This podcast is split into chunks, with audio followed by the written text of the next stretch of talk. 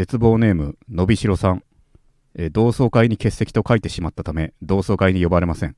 同窓会のネタを見ると惨めで絶望しています。わかるんだよな。これはうん。わかるんだよ。一見ねこの見たらさ何言ってんだこいつらって人によっては思うかもしれない。だって欠席と書いてしまったため、うん。同窓会に呼ばれないっていう説理なのにはい。なぜ絶望しているんだって。でもそういうもんなんですよねやはりね。俺、思い知ってよ。やっぱりそのさっきの前回の結婚話もはい。そうじゃないか。結婚に呼ばれなかったのも。はいはい。それは俺内心では仕方ないと思ってるというのもそれの何年か前片野も結婚したじゃない。そうですね。で結婚のその時片野はい。同期の中ではじ最初ぐらいだったのかな。てか早めだったよね。そうだね。でメールをみんなに送ってくれてはい。俺にも片野送ってくれたじゃない。そうだね、あの、えー永田の場合は、うん。えーっと直で。直で送ってくれたよね。LINE わかんないから俺の LINE そうそう入ってないからそうそうそう。そう。それ送ってくれて、その時に俺は確かに断ってしまったのよ。いやでもそそう。ういうもんだと思うよそうそう。うん。で断ったっていう俺前科があるから、うん。呼ばれないのは内心分かってるのよ。呼ばれないっていうか、はい。前この前科を重く受け上っていうか分かんのよ。要は、はい第一のトリガーは俺がひ引いたと。はい。その行きませんっていう、はい。言ったただそれを踏まえてもね、うん。やはり、うん。あれなんです。2回目以降オートで呼ばれないは傷つくんです。それを踏まえても。だ伸びしろの言ってることも俺は分かるんだ。うん。同窓会とけ最初書いてしまってもうん。それ以降呼ばれないのはね、うん。本当に辛いんですよね。確かにね。なんというか。いやかる。いやどっちかって言ったらの気持ちもでもわかるそうそうそうなう。ん。まあでもそれはね俺のわがままだという。だってその次また誘われたとして毎回断ってんのはそれは俺がなんだこいつってなるのもそれははい。そうなるから、はい。それはわかるんだし向こうの断られるのストレスも大きいのは分かってるけどでもこれはもうみんなそうなんだよ。この前うん。もう俺のねこれは名前伏せ伏せなきゃ伏せてんなら言っていいですって言われたから言うけどはい。そのだから同後輩の芸人がさはい。その何人かで暮らしてるのよ。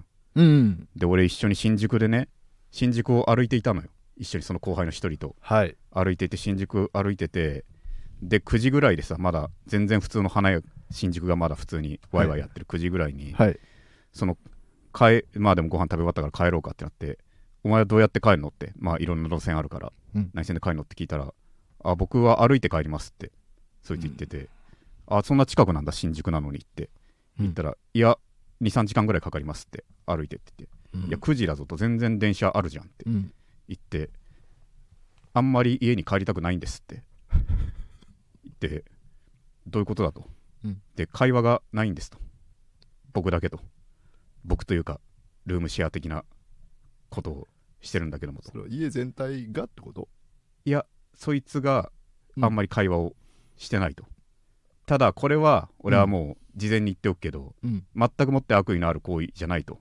俺は断言できるとあそのルームシェアの人たちは。そう。うん。というのもその子はもう本当にどんな広い場所でも隅っこに座る男だったからあその子は話しかけてほしくないのかなって確かに思ってしまう子だったわけですよ。永田ですら。俺ですら思う。で勇気持って俺話しかけたらうん。意外と何でも OK っていうやつ誘って誘いに乗るタイプだったからはいはい。行ったわけですよ。はい。それであんま話してないですって言ってうん。それでその子がでもあれなんですってこの前って言って。この前その僕家なんか今日俺しかいないなって思ったらみんなで旅行に行ってたんですって。僕以外でって思って。それはでも俺は疑ったわけですよ。うん。まあそれが丸ごと嘘とは思わんけども俺もいろんなトリガーささっきの結婚じゃないけど、はい。自分のトリガーとなるこういう自覚してることはたくさんあるからそういうこと風に至る。うんだからいろいろ思って俺はいろいろそのルームシェアの仲間たちにも聞いたわけなんですよ、永田からうん、うん。そしたらやっぱりやっぱりというか別にそのそのその一人の隅っこの座ってるような子もうん。別に意図して言わなかったわけじゃないだろうけどうん。その情報としてうん。そのだからあの一回みんなで行こうって時誘ったと。最初回はと。なるほど。誘ったけどやはりその割と明確にいかないっていうのをきっぱりと言ったからそのもう来ないタイプだなとだから2回目以降断らせるのも負担だなというね。ことで。断られるのもね。そう。ん。うだしまあフラットに見ればよ。フラットに見た場合うん。これをだからまとめサイトとかの話だった場合、コメント欄にきっとあるのはだから初回断ったならまあ仕方ないじゃんっていうことでも分かるんだ俺にはっていう。そのもうその子が1回断られてもうん。2回目3回目と誘ってほしいんだと。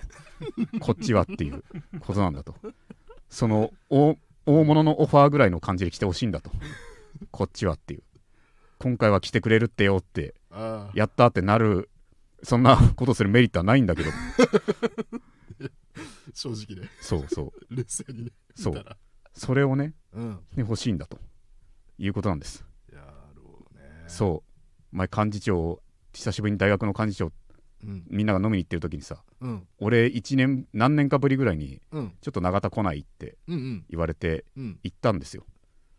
行ってまあ何年かぶりだから行こうかと飲み。池袋かなそうそうそう、はいはいはいでそれで俺が来た時やっぱりねうん。かんその幹事長はパフォーマンスとはいえねうん。でもみんな今日はスペシャルゲストが来てくれてるよって言ってそういう感じで俺を呼んでくれたんです。や っぱあいつはやっぱリーダーだと。本当に。リーダーにふさわしいとそういうことを。なんとなく来てうん。あれ永田なんでいいのだったら俺はもういたたまれなかったと。うん。あれぐらいでいいんだと。あれはうれ嬉しかったですよ。ああいう使い方であの軽逆に軽さもね。軽さもね。いいよ軽さもうん。ネタにもツッコミもやりやすい程度のうん。程よい感じででもうん。久しぶりに来たコミカルにそういう風に言ってくれたっていう。優しいよな。そう。あいつ。そう。あいつはいいやつだから。うんあいつはもう生きてほしい。あいつはあいつが最後まで生きてほしい。俺らの 同期の中で。最後まで未来を見て死んでほしい。それまで。うん。にそうね。そう。うん。そうなんだよね。うん。なるほど。だからわかるわ。うん。永田はとヒアリングしたんだね？じゃあその後輩くんのムシの人たちに。そうだね。ヒアリングはして。うん。だから難しいのはさうん。俺らがそんな特別扱いを受けるうん。そのスペシャルゲスト扱いをうん。されるにふさわしいパワーは俺らで自らつけなきゃいかんよなっていう。だそこの磨きだよな。その隅っこで座ってる俺たちがつけなきゃいけないのはさはい。特別扱いされるようっていう努力のパワーはつけなきゃいかんと。その日々頑張りたいですねやはりね。そういうのはね。にそれはいいねそのことなんか。うん。スペシャルゲストそうだね。じゃあタイトルコールはしたしたよね。してない。してない。はい。えーえー永田圭介の絶望ラジオ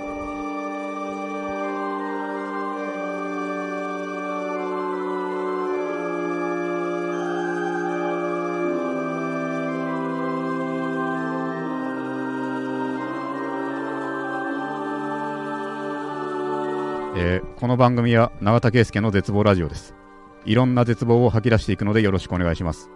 この番組は僕自身が人生に希望を感じた時最終回を迎えます。番組の感想は「ハッシュタグ絶望ラジオ」でツイートしてください。またリスナーの皆さんからのレターも募集しております。番組を聞いての感想質問など何でも構いません。番組配信画面のレターボタンから送ってください。ラジオネームも書いてもらえると嬉しいです。ということでうん。そうですね。もう今日はオンエアの時はゴールデンウィークの終わり、まあ、ある意味で絶望の極みですよね。そうだね。基本この番組送る時間のコンセプトがねだって日曜が終わる絶望。そうなのよ。それの最大版っていうこと 年で一番。絶望なことで、うん。そうよね。まあ正直我々ほとんど平日もね、うん。仕事ない時は休みだからうんうん。ゴールデンウィークって概念がないけどね。うんうん。楽しみにすでも楽しみにする期間がこのこのつだ3 4月末からこ始まってるのか。だ,、そうだねもう4月頭ぐらいからワクワクしてたわけじゃん。きっと、うんだからそれは俺らにない楽しみを味わったんじゃないかと。いうふうにも。俺らゴールデンウィークなんてないからうんもうすぐゴールデンウィークなんて思ってもいないっていう。確かに、うん。では他の方々は皆様明日から。そうだね。うん。確かに。じゃあ絶望のあれもいろいろ届いてんじゃないのかなそうだね、まあうん。なのでちょっと今日レター多めで、ネタ多めで。じゃあ早速コーナー。そうね。コーナーコールをね。えじゃあ、えー絶望の果て、はいえーこのコーナーはリスナーから絶望エピソードを送ってもらい俺はお前よりマシだなと僕が優越感に浸るコーナーですと、はい。いうことで早速読んでいきましょう、えーうん。絶望ネーム手こきそばさん。はい。別に何にも頑張ってないのに12時間ぐらい睡眠をとっていて絶望。絶望だなこれは。わかるよ。12時間ぐらいです。何にも頑張ってないのにね。そうなんだよな。ただただ意味もなく起きてただけのツケを払って12時間ね。俺もわかる。なんとなくある。ある。3時ぐらいまで起きちゃって何してんのそういう時。その時マジでね、うん。何にもしなんかどうでもよかったものとかをいろいろ調べたりするかも。やはりねベタだけど。わかる。あとはだからその旅その俺が好きなのはサービスエリアとか。はいはい。だからサービスエリアのことをいろいろ調べたりしたりとかをしてるけど。ね。あとはだからその一人プレイをね。うん。一人プレイをそのしようと思ってやめるをそのずっと繰り返してるもあうレム睡眠とノンレム睡眠ぐらいの感覚でその しようってやっぱやめようって。しようって。やっぱやっとこうかなと。そのしようとしてる時にはい。だからそのみんな今真空とか頑張ってんのによって。まあ別にその深夜3時には頑張ってないだろうけどね。まあね。何やってんだ俺はってこんなことばっかり考えてって言って、うん。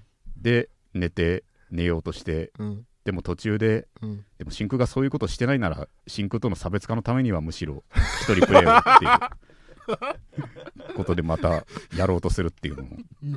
起き上がる。そう。優柔不断だからね。どんどん思考がそんなことばっかりでうん。何時間も使っちゃってるわけで。ああそれで寝れなかった日はもうそうだね。俺もそういう12時間睡眠。うん。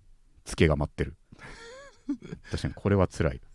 起きた後もさらに。そうだね。ああちょっとねまあうん少しえーうん。毛色が変わってこっちも。うん。じゃあ次の、えー絶望ネームカニみそさん。うん。昔は8時間も眠れば翌日100%の体調で過ごせていたのですがえー最近は何時間寝ても体調が70%程度にしかならず不思議に思っていたのですがこれは加齢によって体力の最大値が減ってるんだと気づいてしまいました。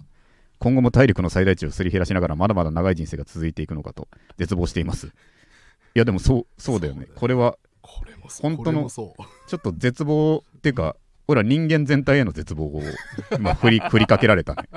俺とかカニミソさんだけじゃなく全員降りかかる絶望を。うん。だからやっぱあれじゃないかやっぱ。そこはでも異常にタフなね人とか。うん。あの俺がやっぱねすげえって思うのは俺がもう藤井聡太大谷翔平よりも尊敬してるかもしれんのは誰？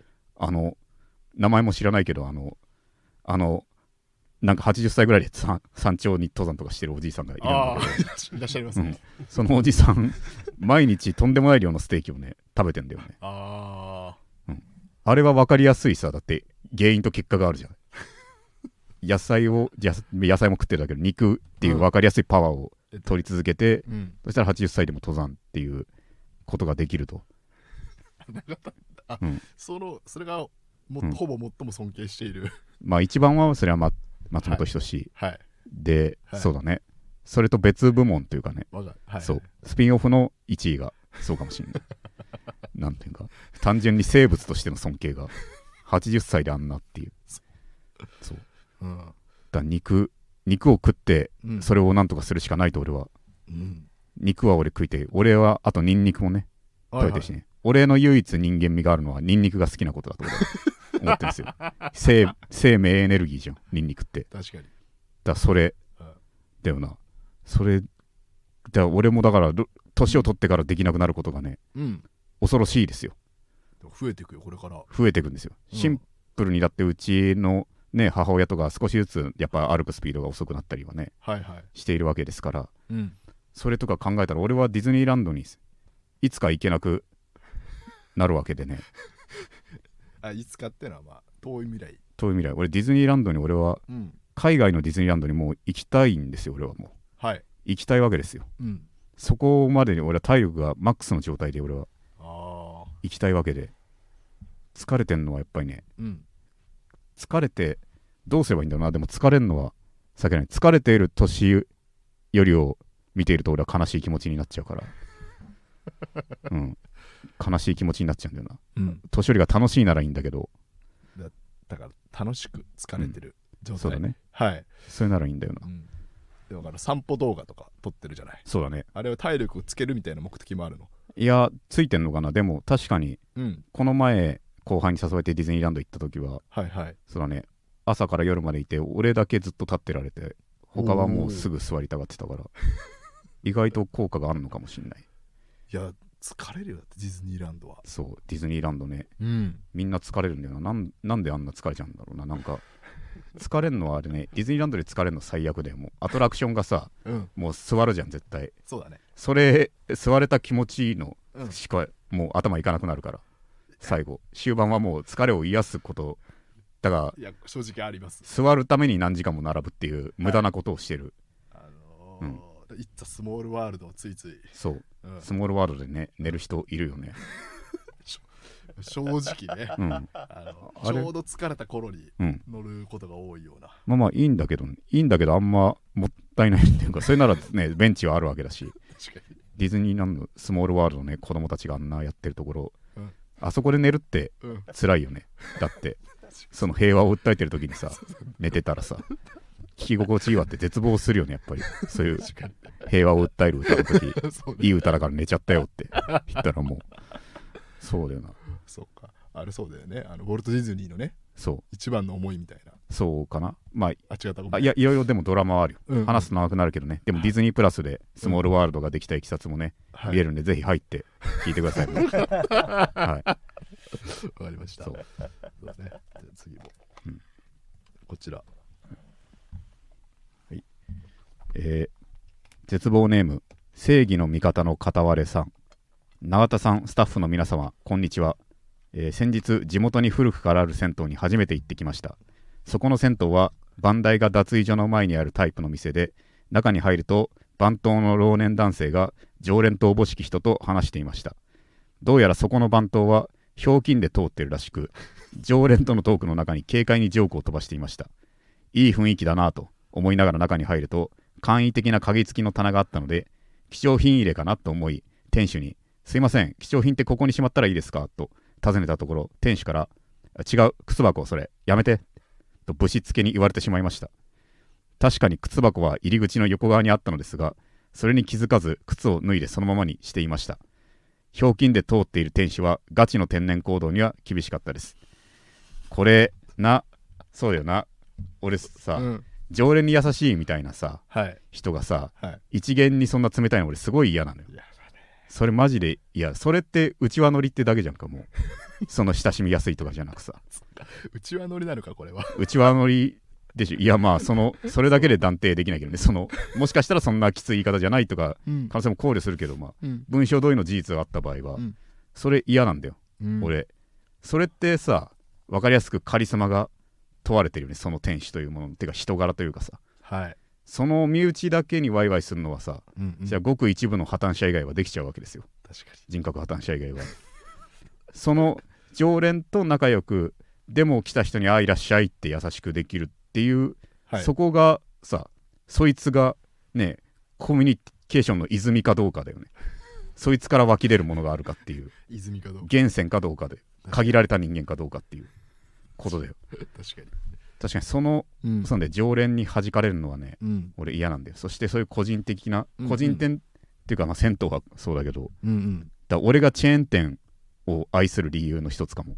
知らない？やはり心を殺した店員の方がむしろ 傷つくこともないと。はいはいはいはい。その超ドライゆえにうん。過剰な注意もしてこないというか。はいはいはい。それでこれはそうね。そしてちょっと嫌な今嫌な気持ちと彼は言ってなかったけどうん。お風呂は手放しによかったです。そう。でもこれはうん。嫌なんだよ。マジで。いじめ。うんうん。いじめじゃないけど。いじめじゃないけどいやね。食らったダメージの種類は近いと 俺は思う。この疎外感。確かに。そっか。永田はだからチェーン店が。チェーン店は嫌だ。あいやいやいいいい。そう。個人のところはだからうん。そういう癖のついたからそれもいい人だったらいいいいけどね。うん。本当に本当一元に冷たすぎるところはさ やっぱあるじゃんか。俺らも地方でさ、はいはい。旅行とか行った時あったじゃんか大学時代に、てかはい。てか年一で行くじゃんかその合宿的な、ありますね。うん。でそういうのもうん。あったりするし逆にめっちゃ優しいところもあったり確かに。してだからいやそうだな。あれはいい,、うん、いい出会いもあった。いい出会い。でも俺は運が良かったかな。あと俺のリーダー伊藤伊藤がねサスペンダーズの。伊藤がやってたから伊藤がコミュニケーション能力はいはい。結構突出して高いから やっぱすぐ味方というかね。だ速攻身内化の術を持ってるのかもしれない。速攻で身内化すると。はいはいはい。らやつ店員が買いに身内にしか優しくない側だったかもしれないけど速攻で警戒を解く技をあ伊藤は持ってる気がするから。うちわの中に。やつは本当に有数のいそのいよくあるその、はい。ね、コミュニケーション力系芸人のはい俺は頭一つ抜けてるとやはりはい。思いますね。やつのその本当に。あれは素晴らしいですよ。だからまあうちの代はうん。最初に言ったうん。あのうん。幹事長。幹事長ね、うん。あのそうそう。と副幹事長が伊藤そう。だったんだよね。いいやつでした本当に、うん。この二人が確かに。そう。俺の人生の幸福の数少ないところかもわしれませんねやはりね。あー。奴らの代だったということは思いますよ。本当そうだね。そうそうそう 思いますね。いやいやなんかほっこりした話に、ね、なっちゃいましたけどでもね。伊藤とかはだから本当うん。さ、本当だから新しニューカマーとかにも優しいもんな。だからうんうんうん。だこの銭湯でいうところのそんないや違うそれクスワゴみたいなはい。ことはしないと。はいはい。いうことだもんね。確かに後輩とかにもね。そう。うん。それゆえにそれゆえにでも正直俺俺は自分との心の差を見せつけられているようで苦しさもあったけどもこんなおなっていうか俺は留年しているからさ。はい。生物的には俺の方が一個年上。生物的にはそうね。まあほぼうん。ギリギリ遅い年代ではい。前の年度に入れたから、はい。数ヶ月程度しか差はないけども、うん。でもやはりあれはねそうなんだよ。俺が好きな、うん。これはそうだね。いやいやいいかな。まあ時間は大丈夫うん大丈夫だけど。いやでもそうなんだよ。いや急に漫画の話になっちゃうんだけどどうぞ。やっぱりねこれはでも俺ウィキペディアでかじっただけのストーリーだから、はい。原作読んでたら違うってなったらはずいんだけどもはい。俺が興味あったガンダムのねはい。漫画のはい。ラスボスが俺はすごい好はい。きで、まあ、要は地球を滅ぼしたるの精神なわけですよ。地球を火の海にしてやるぜの。はい。それがなんでおかしいかって、うん。なんでおかしくなったかってなんかドス木ドス木星か。はい。木星のねこれウィキの知識だから全然違う可能性あります、いいですよ。ただ木星を支配していたわけです。っていうかはい。木星に左遷させられたんですよ確か。昔若い頃。うん。木星はそのほぼ左遷みたいなうん。ここを耕してみろっていうような感じで。でも気合でねいろいろ耕したわけですよ。そう。木星を発展させたわけです。うん。そうしたら地球の偉いやつらは急にコロコロ態度を変えてきたわけです、うん。木星さんすごいですねみたいな感じで政略結婚どうですかとうちの地球の地球かな？どっかの偉いはい。人と、政略結婚どうですかって言って政略結婚したんですよ。はい。それももう超屈辱じゃないですか？もう結局尻尾を振らされてうんうん。木星頑張って立てて見え見えの政略結婚をしてと。ただそれだけならまだ良かったと。はい。わしが許せなかったのはもう一つ一番許せなかったのはこれなんだっていうので、うん。そう共感したのがその政略結婚で来た娘。うん。それが本当に心の清い美しい女だったとあそれこんな形でじいさんに嫁いできてそれの不満を何言わず献身的に愛してくれたと。それで自分の心がどんだけ汚れているかを見せつけられたようでもうマジ許せんと。地球マジで滅ぼしたるって。なってしまうわけですよ。これすごいね今の。俺はもう本当にこの悪とこの悪人はマジでって、うん。俺の理想の悪人の一つそう。そうね。地球規模で憤ったんだ。そう。うん。いいやつがさうん。いすぎてもう自分のもう狂いもうダメさというかね、はい。取り戻せなさをむしろ見せつけられるというか心の豊かさをはい見せつけられたっていうあブチギレなわけですよ。だからそれが政略結婚のめっちゃ性格悪い女だったらもう卑屈なまま地球舐めやがってぐらいのノリで終われたと。うん。より屈辱を味わったっていう。う確かに。だちょっとだけねあだから俺がうん。そういうワイワイ的なのちょっとだけ離れちゃうのはそこかもね。やっぱいいやつが。うん。いいやつが多いといいやつが本当に多くてもそれはそれで俺は。心の。あいつムカつくよなみたいなうん。内心を持ってるやつにもみんながうん。さそんなのスルーして優しくうん。してんのとか見るとちょっとうん。なんか自分のそれを感じて俺は嫌になる。まあ言ってたねなんかね。そうそうそう。そうなんだよな。はい。まあきましょ少しそうだね、えー絶望ネーム手こきそばさん。優しそうなおじいさんに話しかけられてこちらからも話題を振ったら無視をされて絶望。うんこれだからじいさんは嫌だわ。これだからじいさんはよ。じいさん自分の話しか興味ないんだよ。そのじじいダメだな。うん。なんだ？その求める情報をさはい。求めたらいらないなんてさはい。こっちもらえたらじゃあもういいですって言うならさはい。俺たちはじいさんに何かする義理なんぞないんだぞと初初対面だ初対面のじいさんに、はいそれをこっちがねやってくれてるの分からんのかという ことじゃないですかなんか言えやと。そのなんか知恵袋を一つよこせやと。今まで生きてきた何かをって。一番強いエピソード出してこいって。今までのって。それ何なんだろうな、そのじいさんはそんなじいさんが効率で生きんなっていうことね。もう効率じゃない何かをもう味わう年になんなんでならんと。度外視してね、もうね。そうそう。うん。何まだ時間を追い求めてこんな じいさん。そそういうことじゃない。いやいやでもな。効率重視で無視したわけじゃないんじゃないいやいや、なんで無視したっていう。だって会話を楽しまなかったわけだもんな。そうだね。うんまあね。それはいかんわ。おじいちゃんが。なんだ、最寄りのおじいちゃんは誰？最寄りのおじいちゃん。うん。いや、いないかもな。普通の肉親系はもうみんないないから な。おじいちゃん。そっか。おじいちゃんとマジで話してないかもうん。しんないな。うんあ、おじいちゃんって言ったら怒られそうな際どい年齢の関係者ばっかりだから、そっか。まだおじいちゃんって言えないなっていうような。はいはいはいはい。なるほどね。そうだね。あんま話す機会ないな。確かに。もうないのかもね。確かに。今言った方々がうん、年を重ねてようやくって感じかな。でももしかしたら、でも今思ったけど、うん。でも今、俺の中で浮かんだおじいちゃん候補たちは、みんなおしゃべり好きなんだよね。はいはいはい。確かに。てか、基本的に老人ってうん。ね、まあ、そうじゃんか。そうだね。話が、はい。よくスーパーのレジ、うん。おじいさんで行列がみたいな、はい。ある。それ、じゃあ、それと思われたくないって意地がもしかしたらそのおじいちゃんに、その、絶望ネームさんの、あ、そういうこと？もしかしたらあんのかも、わし、あんな話す人に飢えてる老人だと思われたくないっていう、プライド？もしかしたらあんのかもしれん。って今急に思ったな。うん。そうかもな。なりたくないのかな一般的なおじいちゃん、それならまだ、まだこいつは自分を表現しようとしてるのか、このおじいちゃんは。それは熱い、あ熱いおじいちゃんというか、尖ってる。そう。あまだこの時代に自分を表現しようとしているということかもしんない。本当は喋りたいって欲求にもでも、うん。俺は一般的なおじおしゃべりおじいちゃんと思われたくねえっていうことだった可能性もあるね。うん。だ難しいわ、人というものは。これはね、うん。えー絶望ネーム、ゾゾ主さん。はい。えー長津さんこんばんは。毎週楽しみに番組を拝聴しております、えー先日夫の衣類を選択しようとしたところポケットから未使用のコンドームが出てきました。私たち夫婦は結婚して約10年間いわゆるセックスレスです。明らかに外で使う用途であると思いましたが夫はメンタルを患っているため容易に指摘したらどんな行動に出るか分かりません。こちらとしては性行為はなくとも穏やかに添い遂げたいと思っており離婚の意思はなくかといって浮気を追求することもできず八方塞がいな日々に絶望しながら暮らしております。永田さんこんな女もいることですからどうか希望を持って生きてください。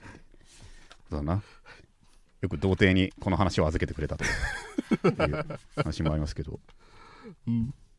今のはでも完結してるね、うん。お礼へのメッセージということで。なるほど。するな。童貞の手に負えないもんな。これは無理。何を童貞があって全て返されてしまうっていう今状態だからね。ね。旦那さんも体調は患ってるということで。そう。メンタル患ってるとなるとね、うん。うん。でも何でも聞くよっていう証明でもある。この番組こういう手紙もちゃんとね読もうってなったら読むよっていう。ことですね。そういう連関でこちらもお願いします。なるほど。いきましょう、えー絶望ネーム切れた口橋さん。永田さんこんにちは。この度は永田さんに感謝を伝えたくお送りします私は健康診断の数値で言えば救急車で運ばれてもおかしくないレベルの貧血持ちです。去年から海外暮らしを始め馴染みの薬が手に入らずまた薬の副作用として排泄物がとんでもなく臭くなるという恥ずかしさもあったため薬を切らしても病院に行けずじまいになっていたところ動けないレベルの症状に陥りました。貧血の症状にはうつに似たものがもあるので生きるのが辛いと一日中涙が止まらず死のうかと考えながら海外で死んだ場合遺体はどう処理されるのかなとネットで調べたりしてそれでも生活の楽しみの一つだった永田さんのラジオは聞きました。その中で永田さんが死体がいかに臭いかということを熱弁されていました。臭いのが恥ずかしいから薬を飲むのをやめたのにもっと臭くなるのは無理。私は死ぬのをやめました。今こうしてお便りを送れているのも長田さんのおかげです。長田さんが生きる希望を与えてくれました。本当にありがとうございましたって。いや本当に嬉しいですやっぱりね。よかった。芸人やってて一番良かったシーンかもしれない。今のところ。でも本当にさ、うん。よかったね。今のところ良かったですね本当うにんこれはありがとうございます。死体が臭くなるっていうことでそうか。そう熱弁したおかげで。そうだね。うん。そうなんだよ。めちゃくちゃ臭くなっちゃうっていうから。う。んいやよかったわ。よかったでしょ。ほっこりする話だった。ちょっとどう着地するんだろうって思いながら読んでた、なるほどねこれだけは。いいですね。いやいいね。はい。やっぱり、こういうのもあるけど。えー絶望ネームカニみそさん、はい。最近思い出したのですが私は幼少期に両親どちらともの隠しエロ本を見つけたことがあります。母の本は人妻がうなぎ職人にうなぎで責められるという内容、えー父の本は散歩中の女性に背後から飼い犬をけしかけるという内容でした。今思うと需要の供給の一致した夫婦だなと思うのですがそのような2人の間に生まれた自分にも何か自分自身では自身ではまだ気づいていない盗作した性的思考があるのではないかとその遺伝の恐ろしさを感じました永田さんは家族の隠していたものを見つけてしまったあなたは見つけてしまった違うすいませんすいません、神々で。永田さんは家族の隠していたものを見つけてしまった。または見つかってしまったご経験はありますかと。いうことですいません、ちょっと噛んで、いい文章だったのに俺が噛んでテンポを悪くしてしまった。いやいやいや申し訳ない。うんなるほど。うなぎと犬か。うんそれぞれ動物にけしかけてそうだねやることをするっていう。はいそれで生まれた子か。カニ味噌カニそね。だカニっていうのはカニ関連ってことだよな。だから、本来は多分そうカニの8本の足で同時に8人の、うんみたいなことなんかな。すけしかけてて。ああ8人を全員監禁させて、うんここのお前らこのカニ1匹でカニ1杯で十分だっつって それでもうそういう8人うん同時にみたいなうん。ことかもしれないしな。確かに。本来的にはそうかもしれない。動物にけしかけてそれを見てるは確かにうん。超エロいね。エロいよね。えーっと犬。てかこここだと犬。犬。とあとうなぎもそうだね。うん。うなぎ職人にけしかけられて。けしかけどうなんだろうね。ちょっと見つかったことと。ああ見つかったことはね。こと。でも俺あれでパソコン買ってもらった初日にはい。エロサイトでウイルス引っかかって、初日に俺お父さんに見つかったの だって。うん。まずどういう感じ？どういう時？普通になんか、うん。まあすインターネットマジで初日だね。好きなの調べていいぞってい。う風になって、なんかヤフーの画面変なままなんだけどって、え初日に調べた？うん、ワードはねはい。忘れちゃったけど、どんどん辿っていってはい。そしたらすぐにうん。ウイルスそうだねヤフーに入らないんだけどって言って。好きなの調べていいぞですぐ言ったんだ。そうすぐエロいの調べて。そう。その時はだからピュアというかね。はい。そういうことだったね、うん。俺そういうの恥ずかしくないからやっぱりそういうのエロいの調べてるのも。だからそうそれすぐにうん。両親に言われて。確かに。そうだね。でもすぐうん。まあ確かにそれは恥ずかしかったけどうんだから一番割と早めにだその心がさはい。そのその耕されたというかもう好きにはい。もう感じない心になったというかさほぐされたというかうん。エロいのをあんま見てても、うん。だってそうじゃない。普通にエロ本バレるとかもさはい。嫌だけど自分が調べたエロサイトのウイルスの処理をお父さんに頼むっていうさ確かに。結構嫌じゃない、うん、しかも初日だしね、うん。初日だからさ。そう。それは嫌だったなお父さんどんな気持ちだったんだろうね。お父さんは確かにあんま表情に出さないからな。お父さんの性的な部分マジで見せないからな。ああない。見せないね。俺が見る感じでは。さすがにもう両親でやるようなことをうん。言うと俺ちっちゃい音で起きるタイプだから さすがに俺に気づかずにやれないだろうって、うん、それを幼少期から。そうそうそう。そうだしそうだね両親の性的なのはマジで見ないな永田あれだよね、うん。お兄ちゃんいるよね。うん。兄はだから兄のとこの兄の部屋の AV は見てたかな。まあそれはでもまあ普通というか。兄の AV はうん。み確か見ててそうだね。いやでもまあそれそれで俺 AV あんま好きじゃないなってなったよね。いやなんかあんまり、まあ、割とまっとうなやつだったんだけど 割とあんま好きじゃん。なんか性行為が好きじゃないなって俺思って あそこにだ女性の体のあそ,、はい。あそこに要は男性のあれを入れるわけじゃないですか。はい。それなんでしたいかわからんっていう。それななんでしてんの？それって俺思って。したい意味がわからんっていう。はいはい。だから俺自分前着衣での一人プレイに成功したっていうじゃない、はい。それスムーズにできるのははい。だから例えばあれなのよそのベストキットでさワックスを磨いてたら空手の型になっていたっていう伝説のシーンがあるじゃない。はいそれみたいな感じで俺のはい。やってるこその一人プレイってはい。その知らずにやってたからちょっと普通の人と違う形で俺やってたのね、ああ、うん。知らず知らずのうちに身についてた。うん、それがその着衣うん。での一人プレイに非常に適した方だったの。うまく言えないんだけど。あんま描写しなくていい。そう描写しないけど、うん。うん、あこれ全然だから服装した時気づいたの。これ着衣しながらできんじゃんって俺バカみたいに脱いでるけどうん。バカじゃん俺って思って着たままやったらできたってなってだからそう何の話だったかな何の話だったっけ？大丈夫。そう、うん。何の？見つけた見つけられなかったの話で。そうそうそう。お兄ちゃんの。ああそうそう。だからそれで俺は自分のところに至ったということかな。なんだ着地を完全に忘れちゃった。着地の話。完璧に忘れちゃったけど。はいはい。そう。だ俺はその AV 見て何にも思わなかったけどうん。その代わりそういう自由を得たということだね。うん。だからカルミソさんもうん、ん。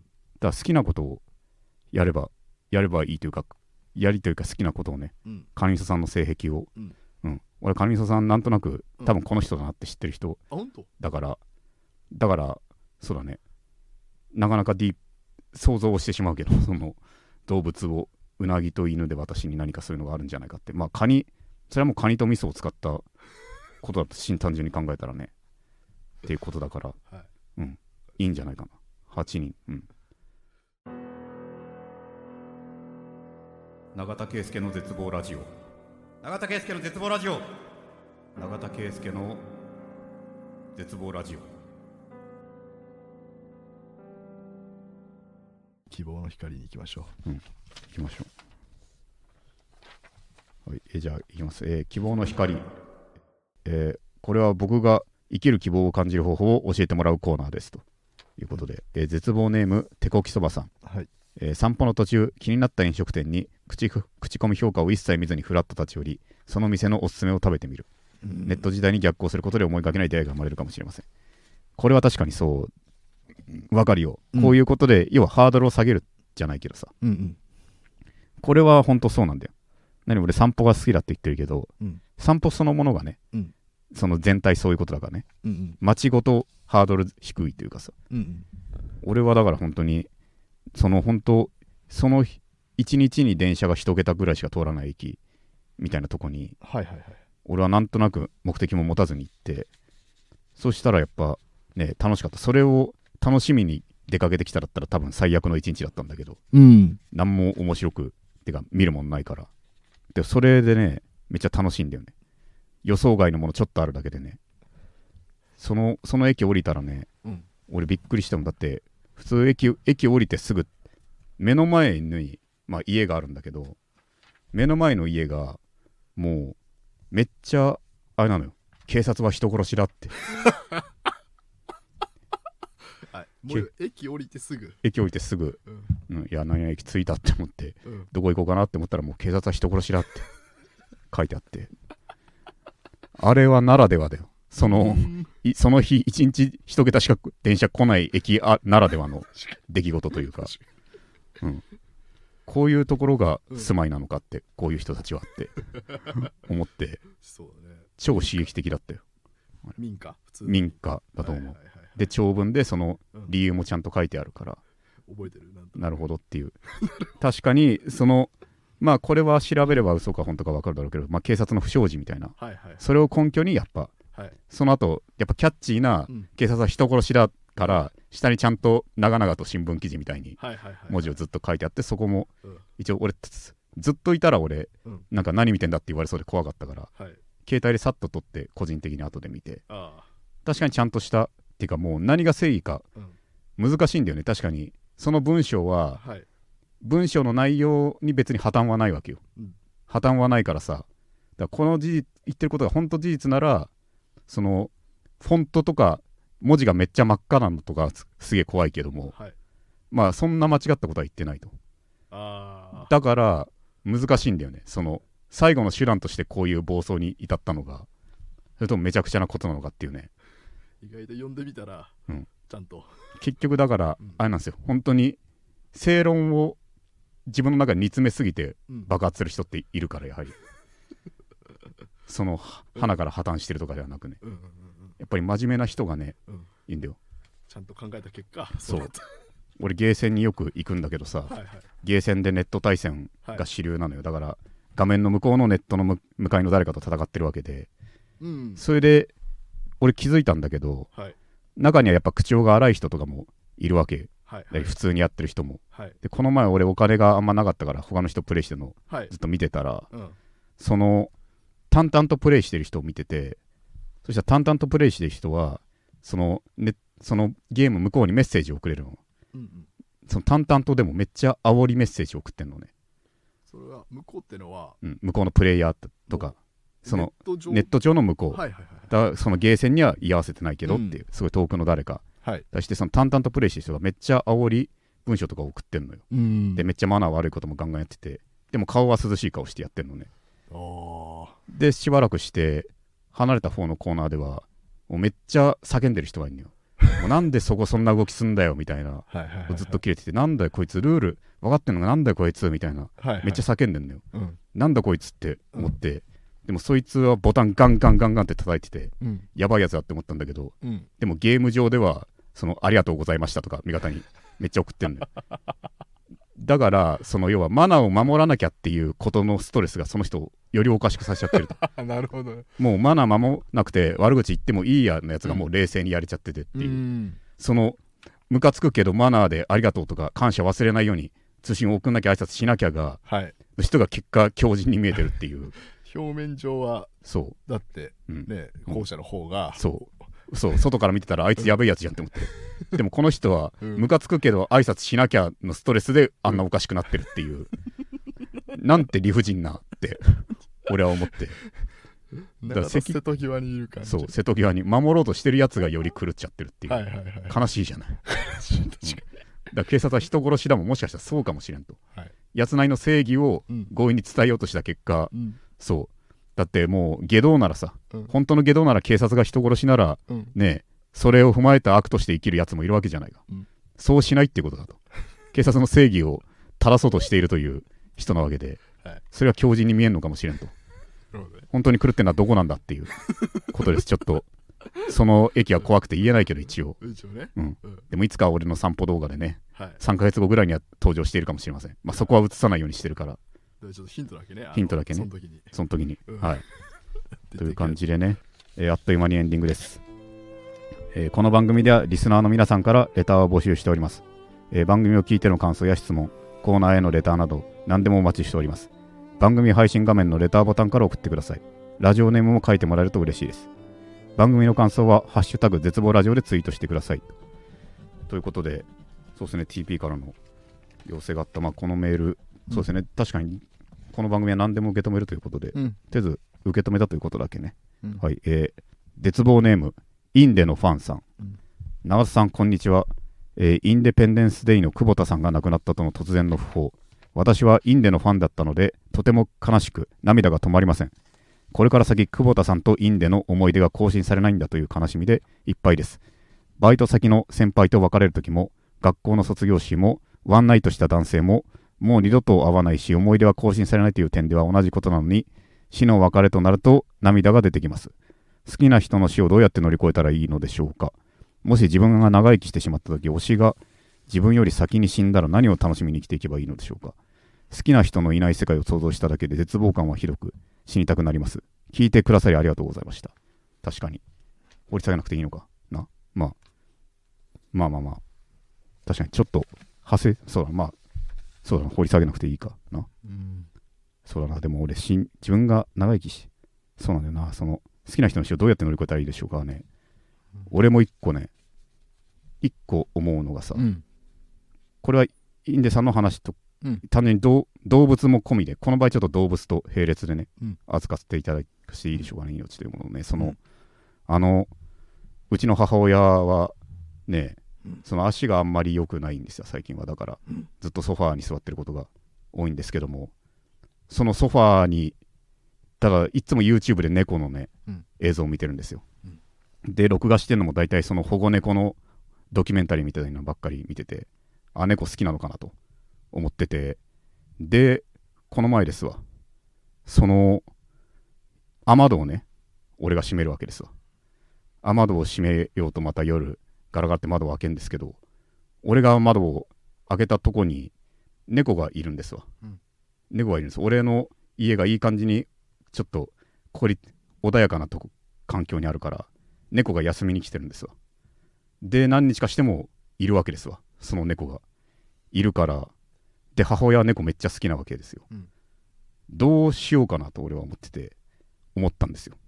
そのいるよって言ってこの子になんか特別そんなそのこの地域のルールは守るとしてもうん。特別可愛がるような愛情を向けるようなアクションをしていいものかどうかと。